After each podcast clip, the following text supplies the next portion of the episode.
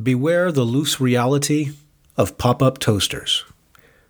Reality is carelessly knit together in the pre dawn twilight. Words and the things they mean are pulled and stretched like an old sweater. The moonlight shines through the gaps. Reason rules the day, but its grip on the pommel of knowing loosens once the sun unhitches his chariot and stables his horses and sits down at his great marble table to dine on wine and figs.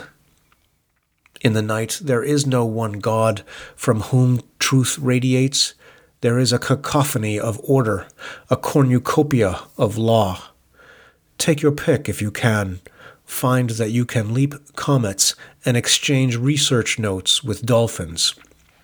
However, I hope that pop up toasters and other household appliances do not pursue you in a house without doors. But if they do, just keep running until you hear the snort of horses and the clop of hooves against the sky.